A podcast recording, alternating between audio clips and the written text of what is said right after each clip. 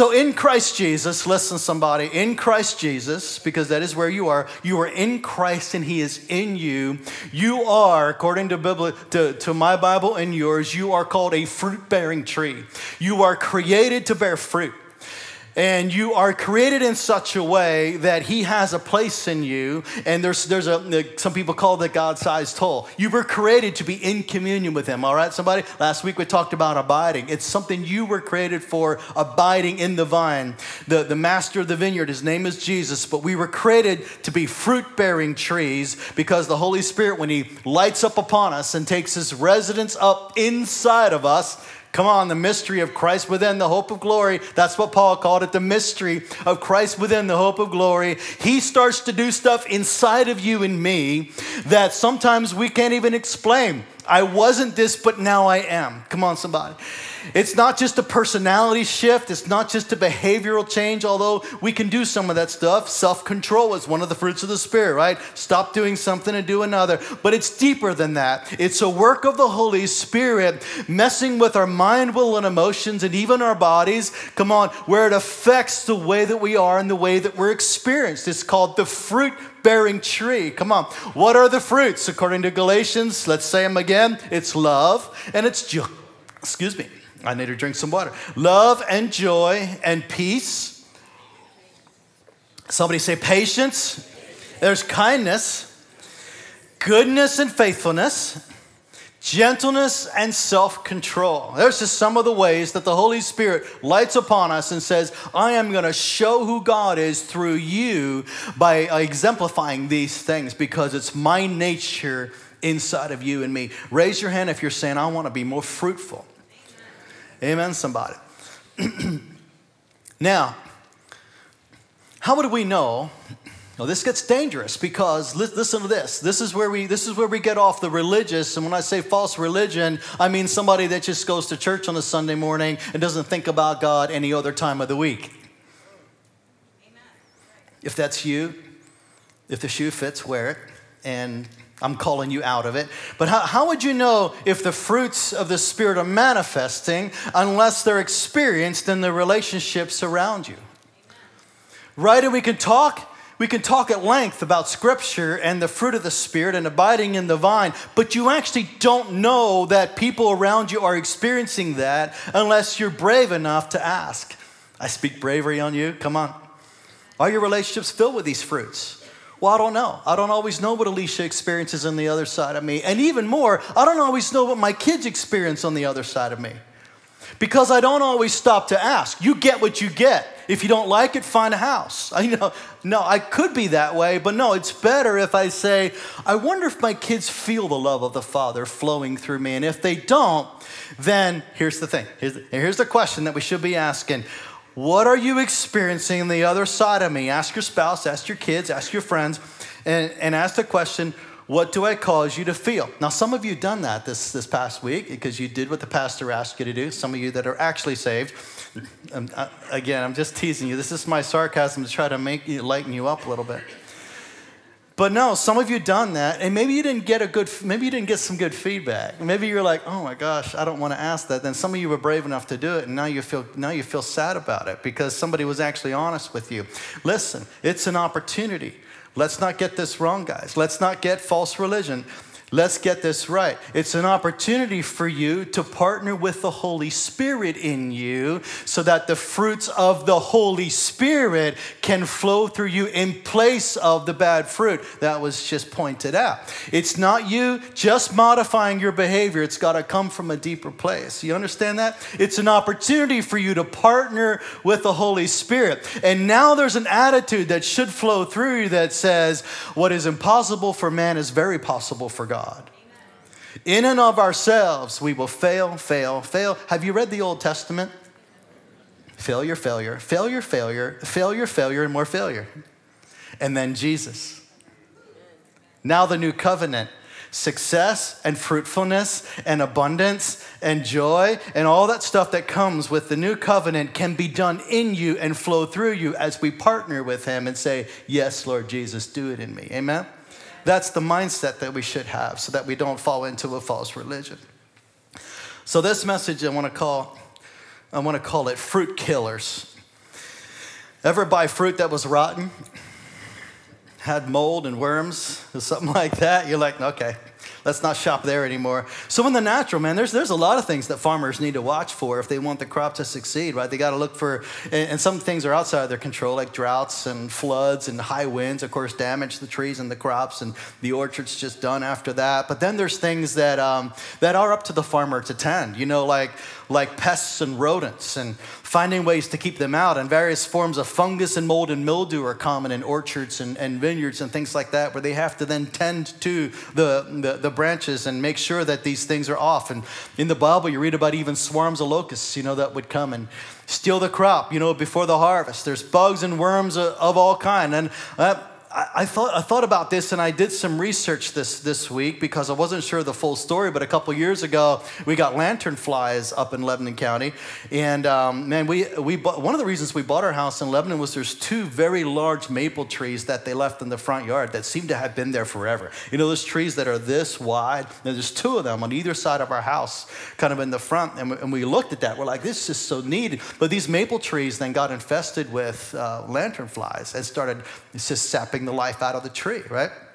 So we started researching what we could do. Man, the first time I started spraying these things, and I had to dodge. They were dropping out of the trees like by the by the thousands. And so every year since we've been treating these trees so they don't die. But get this, the spotted lantern fly that saps the life out of trees and kills trees. It's an invasive plant hopper uh, native to China is thought to have arrived as egg masses. This is ironic. I'm telling you, this is ironic. It's thought to have arrived as egg masses on a stone shipment in 2012, and the first infestation was found in Berks County, Pennsylvania. Anybody know where that is? Isn't that ironic? I thought so too. Thank you, Berks County. Y'all gave uh, Lebanon County and Lancaster County. I actually, I'm a conspiracy theorist sometimes. I think the same people that sell the stuff to get rid of them are the same people that hauled them over here. That's what I think. I'll stand by that. They made a lot of money. Follow the money, people. I'm, I'm, I'm okay being wrong about that, but that's just what I think. Anyway, the first infestation was found in Berks County, Pennsylvania. It, it's ironic, come on. In 2014, in a wooded area of trees known as Tree of Heaven. That's what they called the bushes, that's what they called the trees, Tree of Heaven. That's their favorite. Now, the spotted, uh, spotted lanternfly attacks a lot of trees, but that's their favorite tree, tree of heaven. Isn't that just ironic? Come on. In a spiritual place like church right now, it's just ironic here. Um, I'm, I'm, I'm a son of heaven, you're a daughter of heaven. The spotted lanternfly feeds on a wide range of fruit and ornamental and woody trees, with tree of heaven being one of the preferred hosts. Now, let, let me, let me get off of that. But if we're not careful, you know, we get into a, we, we can get into a mindset of not tending to the tree, if that makes sense. And we gotta we gotta spray it with the right stuff and stay dwell, dwelling in the vine where these things get taken care of. Why? Because then we become unfruitful. So unfortunately, there's enemies to the vineyard of our souls as well. One who tries hard to stop all growth and production, cut off the leaves, uh, cut off the flowers, or he's trying to cause evil fruit to manifest in its place instead. Instead of the actual fruit bearing that you want to see, now there's stuff coming out like rage and lies and perversions of all kinds and hatreds of all kinds. His name is Satan, and his minions are known as demons, right? They try to create a stronghold. Now, what's a stronghold? A stronghold in our soul, in our soul realm. Our soul, we know as the, the mind, will, and emotion. We've talked about it before. A stronghold, when we use that word, it's, it's, it's this it's a conglomerate of deceptions or lies or evil thoughts that have been lodged in your soul because of the enemy, where demonic entities have access and control and influence, and they can come and torment you from that place. Doesn't mean you're demon possessed. It means that you believe certain lies, manifestations of lies that have control at a certain place. You've been told something when you were a child, perhaps, or you just believe lie after lie after lie along the way. It becomes a nest. And we call that a stronghold because then enemies can, can leave something in there that's lodged in your brain, and the devil can move to Tanzania and torment someone else while you're still back here being tormented by that thought that he left behind 10 years ago, 20 years ago. Does that make sense, somebody? We call those strongholds. And we can break strongholds. They torment you from that place. How many know God's truth displaces every enemy stronghold in Jesus' name? Amen, somebody? That's where we are. And we have to believe that. Otherwise, I leave you with a very discouraging message because that's not, that's not, my, that's not my message. My message this morning is greater is he that is in us than he that is in the world. That is really my message this morning. But the thief, he comes to steal and kill and destroy, according to the book of John. I came that they may have life, Jesus Jesus said, and life and have it more abundantly. 1 Peter 5 8, he says, Be sober minded, be watchful. Peter says, Your adversary, the devil, there he is again, he prowls around like a roaring lion and he seeks someone to devour. Somebody say, Not me. That's right. We, we don't want to be those people that don't tend to the vineyard enough and we don't let ourselves be picked off. We can actually stay in, uh, in, in tune with the master of the vineyard in such a way that we learn spiritual warfare. Man, I, I want to pause right here and get on, get on something that just isn't my notes. I think before we're out of this world, I actually think the actual true Christians and true believers will learn to cast out demons like Jesus did. And in America, there's, there's a whole realm of Christianity that just runs from stuff like that. And, and I just want to declare to you that true Christians that are f- true followers of Jesus Christ will do the actual ministry that Jesus did. That is salvation, you help people get saved into the cross, and you minister healing and deliverance in Jesus' name. It's all the ministry of Jesus Christ. Why would we want not? Why would we not want a full gospel experience when Jesus said, That's what I died for, and that's what I have for you, my sons and daughters. Amen and amen. Now, that's another message, and we need some training and all that, and we're going to get there. But anyway, what is blocking the joy of the Lord? Let's pause and say, What? What is blocking the joy of the Lord? Are there lantern flies on your soul? There are bugs, or are there infestations that take the peace? So that when you are created to experience the peace that passes understanding, there's something sucking the sap out of the tree. Now, what is it? The self control that you used to walk in, and now you have no self control, and you're wondering why. Now you're looking around and you wish you could buy it uh, from a bottle at Walmart, but you can't because it can't be found anywhere except in Christ Jesus. Why? Because it's the fruit of the Holy Spirit. And then he can return all those things when we learn to pick the bugs off the trees and spray them with stuff that kills them. All the fruits should be evident in follower of Jesus Christ. Amen. By the way, I just want to get on another little soapbox today. Um, when we preach or sing about more of you, pour out your spirit, more of you, Lord. Well, I don't want to pre- I don't want to preach it, and we don't want to sing it in a, in a way that makes it sound like God has not given all of Himself. And He emptied Himself on the cross. Come on, somebody. And He gave it all. And it isn't, it isn't him that has the problem and him that has the blockages, it's us. If we make him the problem, well, God gave me a drop of wisdom, and he gave her about 10 drops of wisdom. And if he, if he really loved me like crazy, he would give me all 50 drops of wisdom, like he gave that prophet or that preacher or that intercessor. It's bad theology, people. I'm telling you, it's bad theology when we when we act like God has withheld of himself. Now I know he gives various gifts to various people, but he has poured out of his spirit upon all flesh. Somebody say all flesh. Your sons and your daughters shall prophesy. He is not a respecter of persons. When it comes to various fruits of the Spirit, especially, now he uses people in different roles. Come on, I'm trying to balance what I'm preaching. He uses people in different roles. I understand that. But he does not look at you and say, eh, I'll just give you patience and nothing else.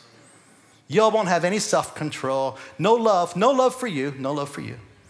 He's just not like that. And so we can get into a mindset where if we're not careful, what we preach and what we sing, we put God in this strange little box of like, Here's a measure for you and a tiny measure for you. Oh, you deserve a little more. No, that's a works-based Christianity. Now, we have to go about tending the vine so that all of Him flows through me. Does that make sense, somebody? Okay, good, good. Thank you for coming out today. I'm so glad you came because I was just hoping you would just agree with that part. Just look at your face, and some of you are like, huh, I have to go pray about that.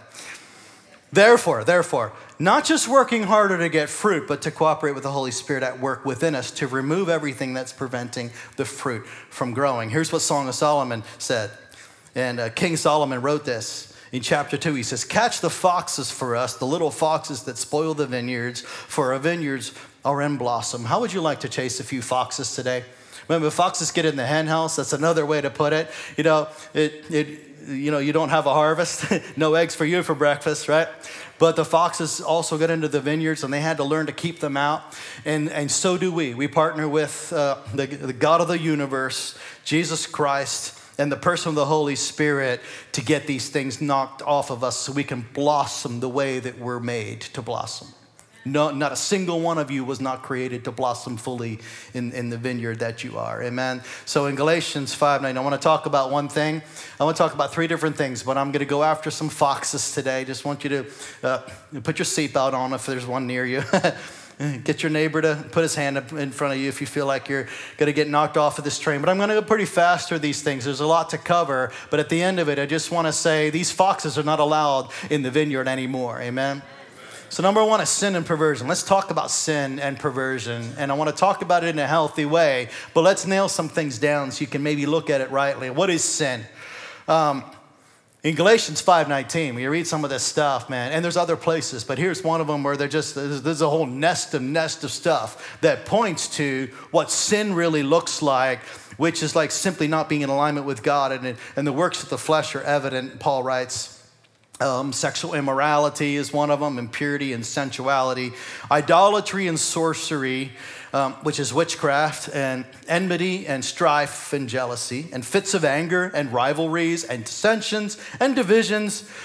Take a deep breath, he goes on envy and drunkenness and orgies and things like this. And I warn you, as I warned you before, that those who do such things will not inherit the kingdom of God. Somebody say those people are partnering with the wrong person, right? They're not dwelling in the vine. They're not. They're, they, they haven't, or at least if they if they really are, they haven't killed all the lantern flies. Amen. Now, one thing about lantern flies is they look so beautiful. I hate to kill them. Didn't stop me though. But but didn't Moses say, this isn't in my, this isn't in my, in my uh, notes today, but didn't Moses say sin is pleasurable for a season? Right? Because it's not that he comes, you know, like, like a Halloween figure, you know, dressed up like a demon with horns. He comes as an angel, shining light and say, this will pleasure you. This will feel good for a moment. This is probably what you need to snap out of the depression or the funk that you're in. And, and so it, it comes like a lantern fly and says, aren't I beautiful? You know, and then you see what it does to you and you go, kill it, Lord. kill it, Lord. It's destructive to the vine. Well, I'm going to talk about the word sin for just a little bit. It means a lot of things. Surprisingly, in Old and New Testament, it's used various places. And of course, in different places, it means bad and evil and grievous. And it means harm and lewd and malicious and wicked. And all those descriptions can be found in the Strong's Concordance. And there's a few more. You know, when you look at the word sin as it's used multiple, multiple times in the Old and the New Testament, it's a little bit like the word love, quite honestly, where there's so many variations you know, of the word love. We have one, you know, I love chocolate cake and I love my wife. You know, we don't have another word for the distinguishing between. I obviously love Alicia more than I love chocolate cake. Aren't you glad for that? But we don't have a word in the English language to make it sound higher or different. And so, such as like with the word love, it's kind of like that with the word sin. There's so many variations of this word. But here's one that I really want you to know today because this is really, really where I really think we, we can gain victory with this word. There's a word of the New Testament called hamartan, H A M A R T A N. And if I'm mispronouncing that, I apologize. I'm not necessarily a Greek scholar. I had one class on Greek, and that wasn't near enough. It means to properly miss the mark. It comes from the bows and arrow days, you know, uh, where they were hitting the target and shooting for the bullseye and then missing. And when they would miss the mark, you cannot share in the prize. That is, that is, you shot in error too far to the right, top down to you're shooting for the target and you missed. That's called sinned. You just sinned. You're aiming for the target, but you missed.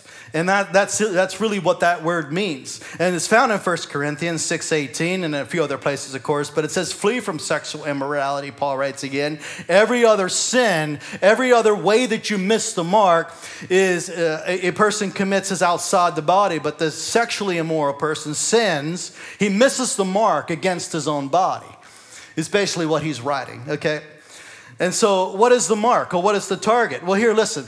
The target that we're created to shoot for, created to function, is God's original design, God's original intent, and God's original purpose. God's original design, intent, and purpose. And think about before the fall, like Adam and Eve in perfect union and perfect, what we call righteousness, union with God, being made right with God. They lived in perfect unity. And they, didn't, they, they chose not to stay there, but to be like Him. Matter of fact, the, the target is Jesus Christ. It's the man Jesus Christ. He came to represent the Father, but he came to represent how we are to be on the earth. Come on, like, that's just too big of a target, man. That's just too, too tall of an order. We've set the goal too high. That's because, what, again, what's impossible with man is possible with God. Come on, somebody. We can't do this on our own strength. And that's why the Holy Spirit is an empowering grace The grace of God is an empowering grace. It's strong enough to slay the devil and all of his traps. And I really want to talk more about that sometime about the empowering grace, but then it empowers us from the inside out to be something that we never thought we could. And the truth is, without that, you never can. You cannot attain to the perfection that is in Jesus Christ. And so the, the way, the way that we start to like hit the target, so to speak, is to start to repent. Now, the repentance is turning from, but here's here's here's what I really want to get to. Turn from by turning to. In other words, you don't just stop aiming, you start aiming at the right thing and being a reflection of Jesus Christ. Because when you get your mind so much into your behavior mode and you're like, I'm trying to hit the target, I'm trying to hit the target, should it look a little more like this, a little more like that? You're trying to get, get everything. How many, how many of you go bow hunting? One or, one or two of you probably? Yeah, really? No one. Wow. Oh, yeah, one or two. I was right, one or two. They're hard to find. We're in the city of Reading. There's probably not a lot of deer hunting going on here. But no. But but it, but right when you're when you you don't you don't stop aiming and, and give up, but you actually adjust and you adjust, but you have to you have to keep aiming until you, until your sights are or, or a line. I know I'm not preaching that part super well, but you actually turn from something by making an adjustment so that you're turning to something. And the, and the way that you walk away from missing the mark is to mess with the adjustments so that you're focused on the right thing. It's a turning to that sets you free, not just a turning from. Does that make sense? I think I finally preached it. Oh my goodness. Like, spit it out, preacher. And a lot of Christians are known by what they're against as opposed to what they're for. Does that make sense? That's, that's what I'm trying to get across. And we want to be known by what we're aiming for, and his name is Jesus Christ. 1 John 2 1 says, My little children, I'm writing these things to you so that you may not sin. Um, meaning you don't have to sin. When everybody a sinner? Not necessarily. Uh, you've been made a saint. It means that you sometimes stumble. That doesn't make you a sinner. When I start calling you sinners, guess what you will do when you leave this place, even before you leave the parking lot? Sinners sin. If I call you a saint and a son and daughter of the Most High God, and I call you to the saints in Ephesus, to the saints in Corinth, come on, somebody. If your identity is a saint and I'm a son and a daughter of the Most High God, you will be prone to righteousness and your brain starts to find ways to be more righteous. Paul said, I, I, used to be a slave to that. Now I'm a slave to righteousness. I can't help but do good. Something's, something's compelling me. Why? Because he was saved, healed, and delivered, filled with the Holy Spirit, and now known as a saint. Doesn't mean you always do everything right, but you, but you do not change your identity. Do your kids change identity when they do something wrong? You have to discipline them. Do they stop being a member of your family? Talk to me if that's the case. I'm going to report you to, today yet. It's just not what we do, right? Okay. Um, 1 John 1 9, and then I want to move on. If we confess our sins, that's still a thing today. We confess our sins. We say when we're off the mark, He is, and we own it. He is faithful and just to forgive us our sins and to cleanse us from all unrighteousness. It looks like this. And all these should be intact when we deal with uh, the Holy Spirit this way. I confess, I repent. That means to change your mind, metanoia. Change your mind and think differently about these things. I confess, I repent, I receive your love and forgiveness. Don't miss that last part. I confess, I repent, I missed the mark, and I'm missing it continually. I receive your love and forgiveness. If you do not receive the love and forgiveness, you will not hit the mark the next time either. I confess, I repent, I receive your love and forgiveness. Y'all okay? Good, good, good. Number two, number two. Let's move on. We could talk more about that some other day. Number two, let's get those bugs out that are called bitterness and unforgiveness. Now, the first point was just sin, sin overall, dealing with sin issues. Number two, let's deal with bitterness and unforgiveness. It's a plague in our culture. I don't know that I personally lived in such a bitter culture. Um, and how many know the spirit of the age is trying to uh, in, infest, you know, the sons and daughters of God just as much as he's trying to infect our world. But there's a lot of bitterness and unforgiveness. Uh, you can say, you know, the sky is blue, and someone will be offended. Someone will be offended with you for just saying that because the sky is not blue everywhere. You know, it's apparently it's not blue on the other side of the world because now it's nighttime. You know, some, someone's going to be offended. Deuteronomy 29 says this so that there may not be among you man or woman or family or tribe whose heart turns away today from the Lord our God to go and serve the gods of these nations, so that there may not be among you a root bearing bitterness. Somebody be bitterness. Somebody say bitterness or wormwood. Well, what on earth is wormwood? Wormwood was a kind of tree, if I understand it correctly. It was a wormwood, and the roots sometimes would go into the water that they would drink and get into the, the, the springs that they would drink from. And when they would drink from that, that well or that spring, typically, it made the waters very bitter, and they said unfit to drink until they removed the wormwood roots or the branches that would fall into these pools of living water, right? And because it would uh, taste bad and it would taint it and spoil the water. Man, how many of you have been around a person that you're like, it just feels toxic? Right? Out of us should, should flow springs of living water. Again, that's how we were created. And then when that gets tainted by bitterness and unforgiveness, it turns the water that you're sharing, the, the life that you're sharing with others, it becomes a little bitter. It becomes tainted, and people go, oh, I enjoyed being around that person until they started talking about, and I feel icky. I feel like I've been tainted somehow. Now I'm dealing with unforgiveness. I wasn't dealing with unforgiveness before now, or, or whatever. It doesn't have to be just that. But bitterness and unforgiveness are rampant in our culture. And Hebrews 12, 15 says, looking carefully lest anyone fall short of the grace of God, lest any root of bitterness, there it is again in Hebrews, unless any root of bitterness is springing up and causing trouble, and by this many become defiled and so it doesn't use the word toxic, it used the word defile. Ephesians 4:31 let all bitterness and wrath and anger and clamor and slander be put away from you, along with all malice. And the word malice is the intent to do evil. That's what that means. And again, what do bitter roots look like? You're sitting there going, man, I don't know if I'm bitter. You know, again, you ask, ask the questions of those people around you. Uh, find someone that you trust to get some feedback. If bitter roots look like this, um, how do I know if I'm allowing this in my life? It looks like anger and resentment toward God. It's one of the way things it looks like. Believing that God is holding out on you, or disappointment in God for an unmet expectation. pausing a bit just for emphasis. Because uh, you know how many people that we meet that are going, I thought God was going to, and He didn't. And I still feel frustrated about that. And I'm using a very mild word, frustrated because even more than frustrated is disappointment, and even more than disappointment is bitter, and even more than bitter is all outrage and anger, and even more than that is a atheistic turning away from God and completely deconstructing. And how many have seen that going on in our culture? Even some, some prominent uh, leaders of, of worship bands and things like that, just going, I'm completely deconstructing. And I would tend to say, I've listened to some of their testimonies because I'm always curious.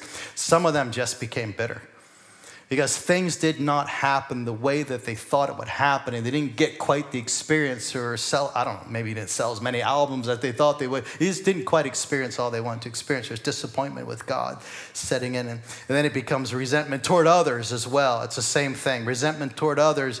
People that failed us, and you can look around this room and point to anybody close to you, and there's people that have failed that person. And unfortunately, we might have been some of those people um, that failed another person, didn't do that which we wanted to do. We hurt others in some way, but all of us have experienced that to some degree, some more than others. Disappointment in others because of unmet expectations, right?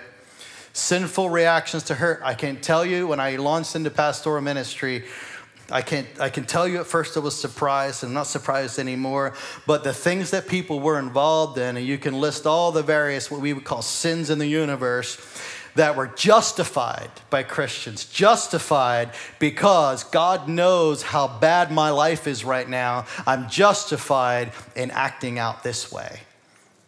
You'd be surprised what, what people justify. And I'm talking about Christian brothers and sisters. Why? Because bitterness sets in. Because I'm going through divorce and my husband uh, abused me, and the list goes on and on. There's been abuse, there's been hurt, all kinds. It, it, God understands that I'm now sleeping with this other person who is not my husband, right? Even though the Bible says that's called fornication, or, or, or um, right? Even, but I'm going to ignore that because God understands. Because the reason I'm sinning is because I've been hurt so badly. Easy to justify. You'd be surprised how much of that goes on in the Christian churches um, around the globe. Okay, I'm going to move on because you're like taking a deep breath, going, I hope he preaches about something else next week. It looks like critical, condemning judgments of people. What does the root of bitterness look like? Critical, condemning judgments of people, meaning we just lack the grace and the patience. You lack the fruit of the Spirit, is another way to say it. And I I'm critical, and it's easy for me to condemn, easy for me to judge people because I'm just, you know, I, I show up bitter and I leave bitter. I'm just looking for something to be offended by. It looks like famine or unfruitfulness in some area. Look at your life. Is there an area of your life where you're just going, it feels unfruitful? It feels like, you know, whether it's your checkbook, whether it's your relationships, whether it's just, you know, something else, whether it's uh, your, your, your health, whatever that, sometimes, not every time, but sometimes, you know, look to see if there's bitterness or unforgiveness that is attached to those things because it causes unfruitfulness in some area. You cannot have stink bugs or I should say lantern flies hanging on your tree and sapping all the life out of the tree and then expect the tree to blossom and bear a lot of fruit. It just doesn't. My maple trees were suffering. It looks like expectations are more hurt. It becomes bitter root expectations. Um, because once you've experienced it, you can get into such a place of bitterness where you, you wake up expecting to experience more hurt. And it puts you into a bit of a funk, doesn't it? Where you're like, wow, it's not just that something happened to me, I've now got into such a place where I expect more bad to happen. And it's typically a root of bitterness. Because of what happened to me, I am unloved, I am unworthy, and I am unaccepted. Now, because I'm in such a funk that I am unloved, no matter what happens, I am unworthy. What else happens? I am unaccepted. It's called also called a root of rejection. The worst kind of rejection is called self-rejection. I dealt with the spirit of rejection for many, many years in my life. And, and that's a story, maybe more for another time, especially with me and my dad. We had a long time, long, long, long time to mend our relationship before he passed away. But that wasn't the worst thing. The worst thing that came at me was a nest Come on, a stronghold, a nest in my mind built with lie upon deception upon lie upon deception. Long after I was a man of God, it got revealed more and more and more and more until this stronghold had to crumble, and that stronghold was called self rejection. Again, the devil moved off to Haiti and did some work over there while I was back in Pennsylvania self destructing because he had left behind at a very young age lies of rejection. You, you, you, you, were born at the wrong time. Your mom thought you were having another girl. You, you, you messed with the family, and, and you know, the, the family wasn't ready to provide for a third child. Matter of fact, I was born and they didn't have a name for me. They had to figure out one while they were still in the hospital. And on and on and on. The list goes of lies that says you were unwanted, you weren't planned for, and they didn't know how to raise a boy. They were used to raising girls, but they didn't know how to raise boys. You know, stuff, I don't know. Some of it's true, some of it's actually true, and some of it was actually lies and deception because I put a, the enemy puts a lot in there. Self rejection's the worst. Ephesians 4 26 and 27 says, Be angry and sin not. Do not let the sun go down on your anger. And this is what I really want to point out. And give no opportunity to the devil means give no place or give no foothold, no door. Don't let him in. Come on, somebody. In what areas of your life are you not experiencing fruitfulness? Is it bitterness? Where, where in your life are you not abundant? Is it unforgiveness? I'm asking the question because I don't know, but you and the Holy Spirit that lives within you do know. And guess what? I have good news for you. I'm not trying to depress you. I have good news for you.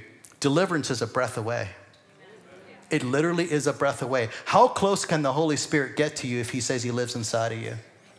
We say, Come, Lord Jesus. What we're praying for, and I didn't really stop my soapbox back there, I didn't really complete. What we're praying for is more of His manifestation.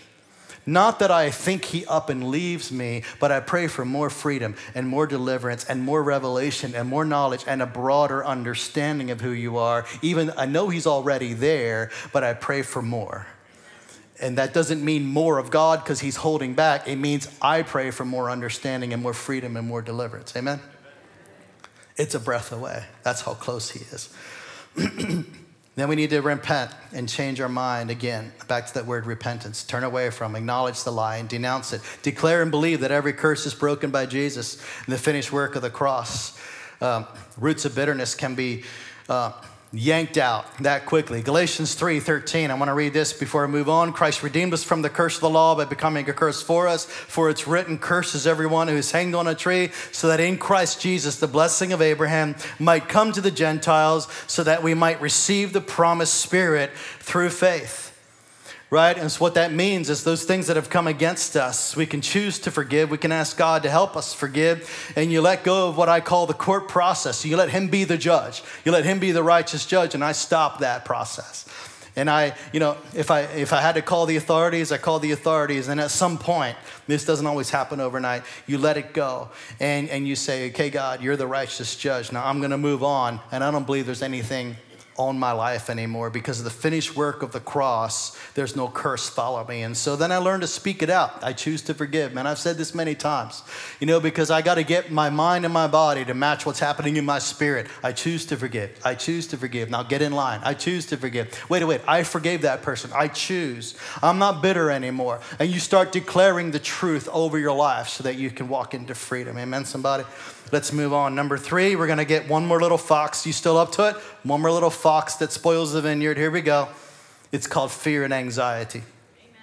There's a Forbes article, um, a very, very recent Forbes article says um, how many Americans have anxiety in 2023. It's anxiety uh, disorders grew from about 298 million people affected to 374 million are reported right now, recently that have some type of anxiety driven uh, mental disorder in this country, that is, which is about a 25% increase. And the COVID had a lot to do with that. And let me just pause and say the devil had a lot to do with that. Now, he uses stuff like COVID. That's the devil, too. Uh, age group Young adults ages 18 to 25 in the US have the highest rate of experiencing mental health conditions, and, uh, which is about 30, 30%, followed by those ages 26 to 49, 25%, and adults aged 50 and over, 14%. And so there's an increase. Uh, in our, in our culture. This is our culture. I'm not, I'm not talking necessarily you as a believer. I'm talking about in our culture. Is that okay? Can you distinguish that? Otherwise, you'll leave here going, man, the pastor just cursed us. He told me we all have anxiety. That's not true. But listen, if you're in this place, I am not here to condemn you. If you have to take meds to fight the depression, I am not. I'm not going to condemn you for that. If you have to, if you have to go through counseling and therapy, you know, for this reason, I am not condemning you. I thank God for all those things. I'm thankful for the medical industry. I'm thankful for really good Christian therapists. But I will say this to you, and I'll say this very clear: I will never condemn someone that's on a, on a healing, on a journey to healing. But when people when people own it and say, This is me, and this is the final chapter, now it's who I am, that's what I start to challenge. Because now you're no longer believing for total freedom. It doesn't mean you are there now, but you can be. And when we lose faith, I think that's where scripture challenges us and say, Why did you park? Why did you park at chapter five when there's 10 chapters in the book of your story of life? And you parked at chapter five and said, This is me, and for the rest of my life, I'm gonna be popping the pills first thing in the morning. Again, if you're doing that, I don't condemn you, but we could pray with you and you could stay on the journey. Don't go home and throw your pills away. No, just stay on the journey right in god and with god so that scripturally and and as jesus christ is so are we in this world. Come on somebody. And then we we are changed from glory to glory to glory to be totally healed and totally free. Is that okay? Is that balanced enough? Psalm 34 says this I sought the Lord, David said, and he answered me, and he delivered free from all of my fears. Somebody say, all all of my fears. And those, by the way, anxiety is rooted in fear, just in case you didn't catch that. The root of it is fear. Stresses and anxiety. How many times, how many people do you know say, I'm stressed and I'm stressed and I'm stressed and I'm stressed and I'm stressed and I'm stressed? Now you hear that so, so prevalent in our culture. It's all over the place. Millions and millions of people say that every day. They wake up stressed and go to bed stressed. It's a fear. It's fear from the enemy. I sought the Lord, and He answered me, and He delivered me from all of my fears and stresses. Those who look to Him are radiant, and their faces shall never be ashamed. Hallelujah. That's a good word. In John, the book of John, in the New Testament, Jesus said to them, Peace I, I leave with you. My peace I give to you. Not as the world gives, do I give to you. It's different. It's different. Let not your hearts be troubled, and neither let them be afraid. And what he's saying is, don't park there. That's actually not the end of your story. That is not his original design and purpose for you. If it's a journey, it's a journey. And Paul said, I know how to abase and I know how to abound, meaning there's a season of this and a season of that, but do not park there. There's more for you. It's not the end. 1 Peter 5 7, he writes it this way casting all your anxieties on him. That's the ESV translation. Casting all your anxieties on him because he cares for you. Now, here's the final key that I really want you to take home with you today because this is a key that really, really, really starts to change where you're at, especially if you're struggling with those, those um, foxes of the vineyard, so to speak. The word is trust. Somebody say trust. Trust is one of the main ingredients to living free of fear and anxiety. Because in fear and stress and anxiety, somewhere, please don't get offended with me, I deal with some of the same stuff you do. I'm still a human as well. And I have to fight this off and I have to wrestle and tend the vineyard. Come on, somebody. Somewhere, somewhere, there's fear because we cannot trust fully in the goodness of God in some area of our lives.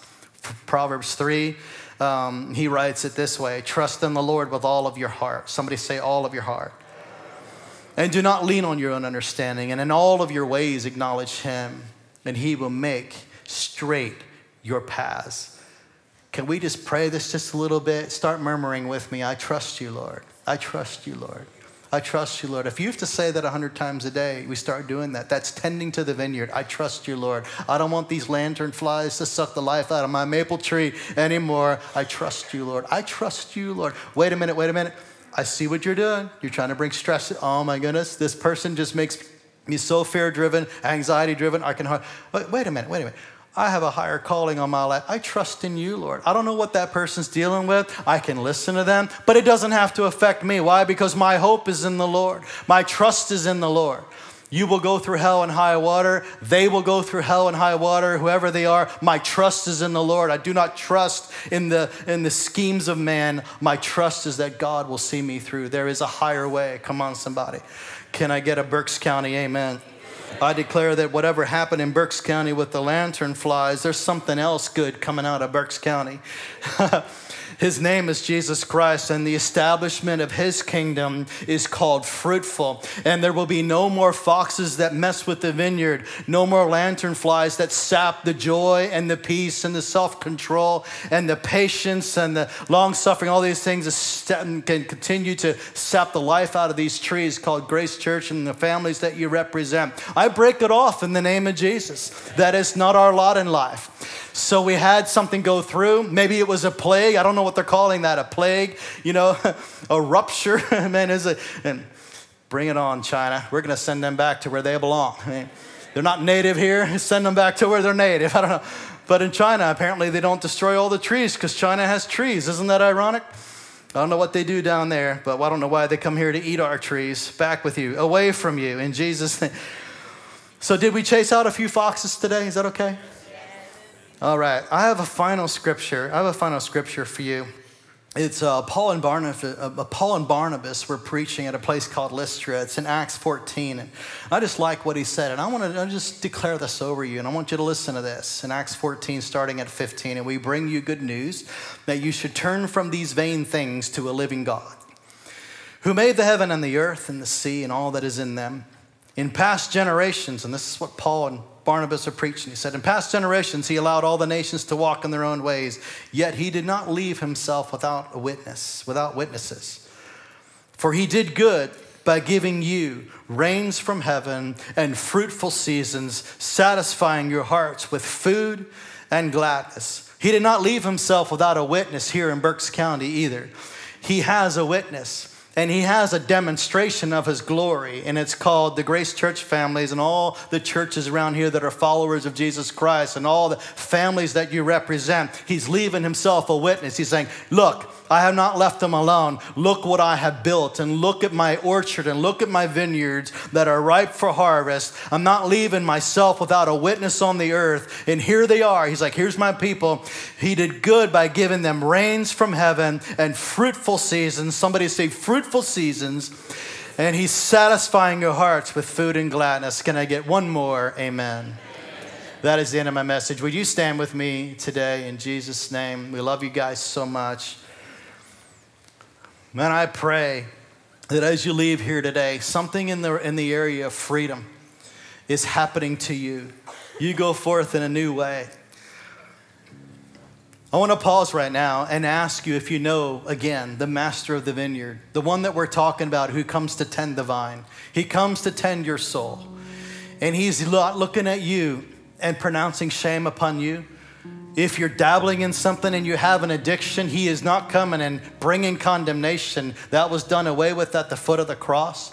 He is not looking at you and saying shame on you. He is looking at you and saying freedom on you.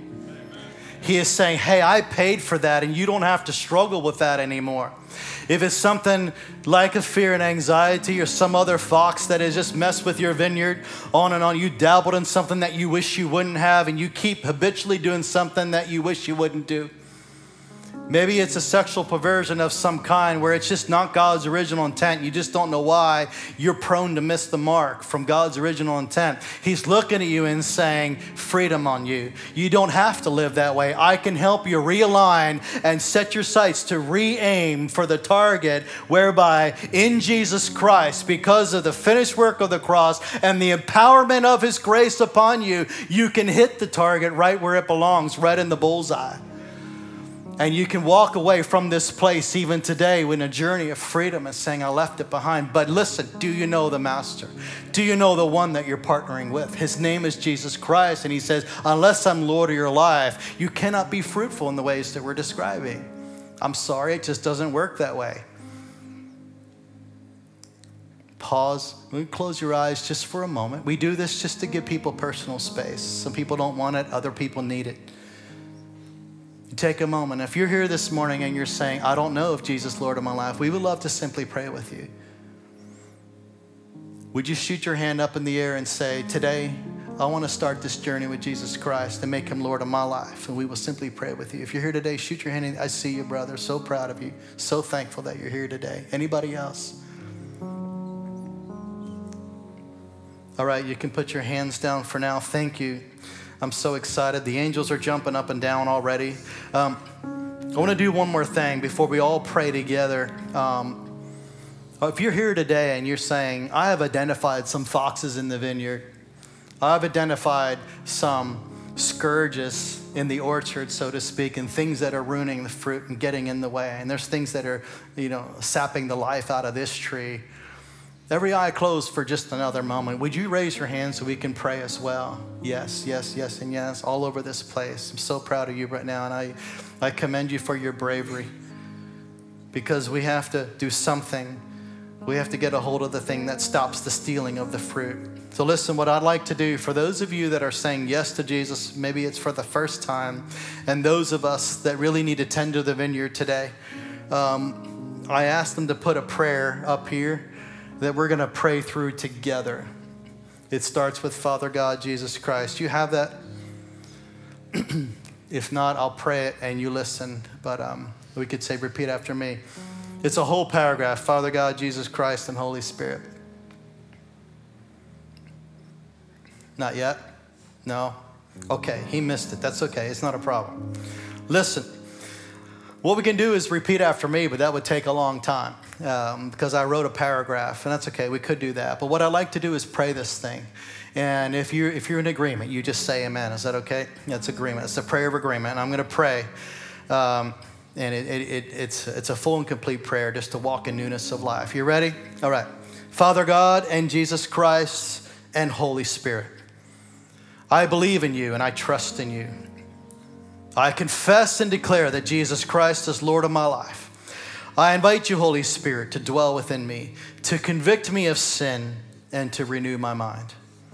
I confess and repent of every sin that I committed on purpose or by accident. I receive full forgiveness from God that's demonstrated by Jesus and the finished work on the cross. Now I renounce you, Satan, and all of your works in Jesus' mighty name. I'm going to say that again. I renounce you, Satan, and all your works in Jesus' mighty name. I stand against every evil plan, thought, and demonic stronghold in Jesus' name. I choose to forgive all those who hurt me or sinned against me. I close the door to the effects of Satan and his influences. I choose to walk in newness of life renewing my mind daily in the power of the Holy Spirit as my teacher and my guide. I set my mind on things above. I set my mind on things above. I am free to bear all the fruits of the Spirit in all my relationships. I'm going to repeat that as well. I set my mind on things above. I am free to bear all the fruits of the Spirit in all of my relationships.